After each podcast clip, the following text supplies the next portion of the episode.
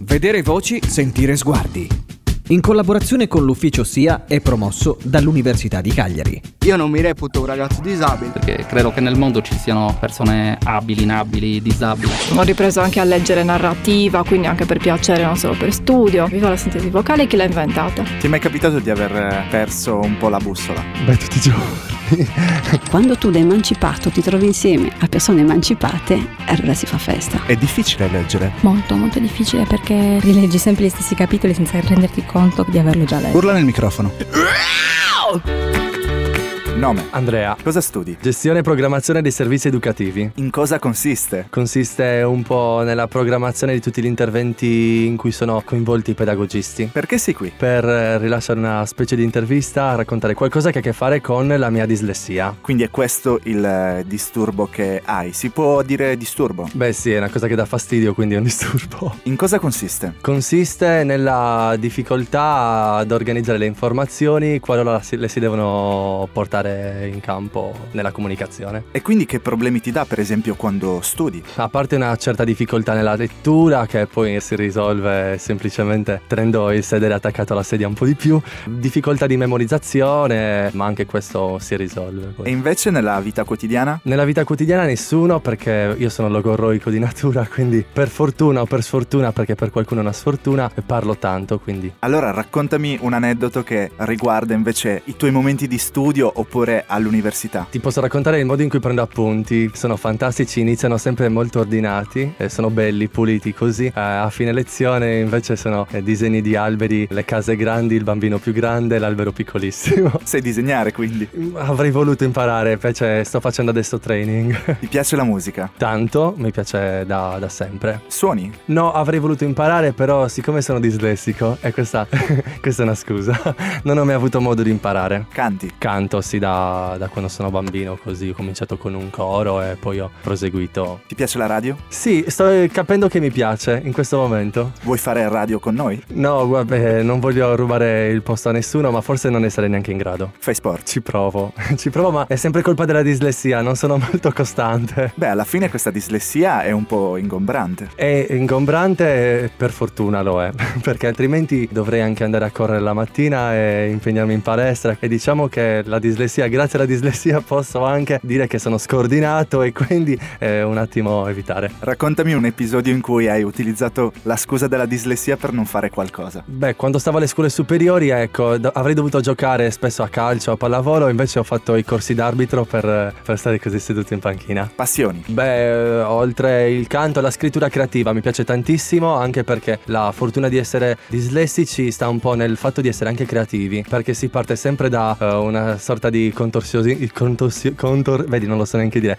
contorsionismo eh, e anche a livello sintattico così un po' diventa una cosa creativa, potrebbe essere un nuovo, eh, un nuovo futurismo quello della dislessia. Cosa scrivi? Eh, scrivo storie. Raccontami una storia. Potrei raccontarti la storia di una persona che arriva perennemente in ritardo nei posti, di una persona che si stanca molto e va a dormire molto presto per essere energica il giorno dopo. Eh. Innamorato? No. Lupo solitario o in branco? Lupo solitario. E cosa fai quando stai da solo? Quando sto da solo penso, penso e programmo tanto perché in realtà da quando poi ho scoperto di essere dislessico eh, ho cominciato a dare più importanza all'aspetto programmatico della vita e quindi non faccio niente senza averlo un attimo organizzato. Ti è mai capitato di dimenticare qualcosa, di non sapere dove fossi in quel momento, di aver perso un po' la bussola? Beh, tutti i giorni.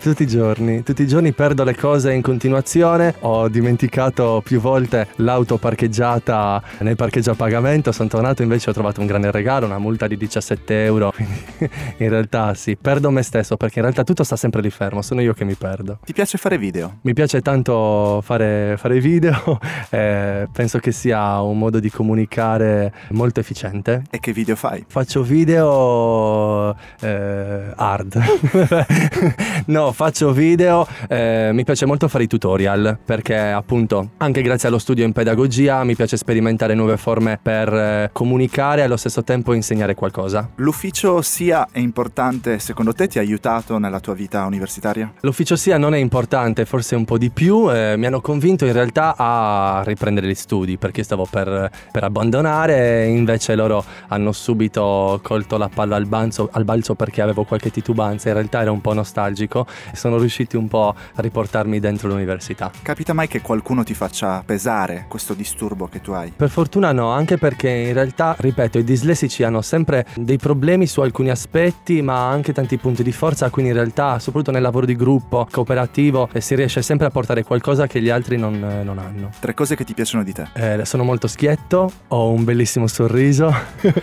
sono solare, mi piacciono le persone complicate ma semplici allo stesso tempo.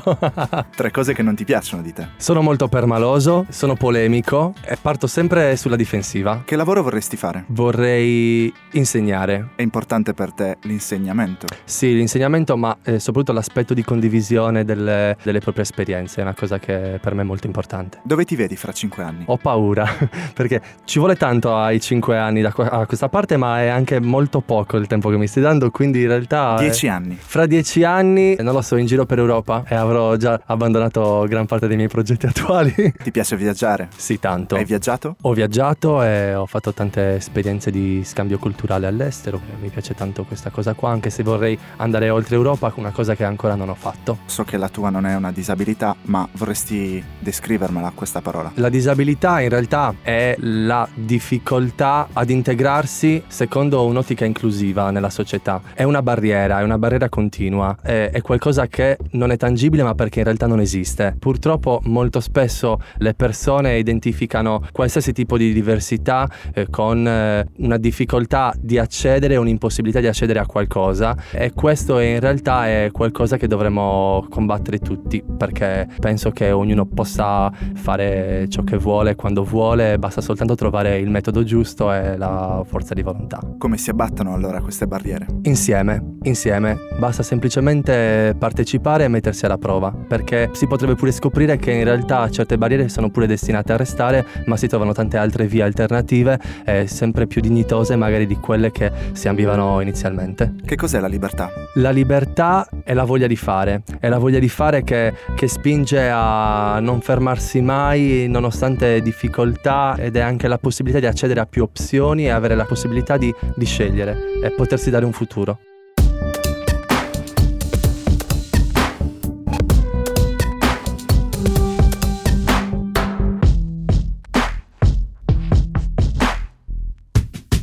Vedere voci, sentire sguardi. Io non mi reputo un ragazzo disabile. perché credo che nel mondo ci siano persone abili, inabili, disabili. Ho ripreso anche a leggere narrativa, quindi anche per piacere, non solo per studio. Viva la sintesi vocale, chi l'ha inventata? Ti è mai capitato di aver eh, perso un po' la bussola? Beh, tutti i giorni.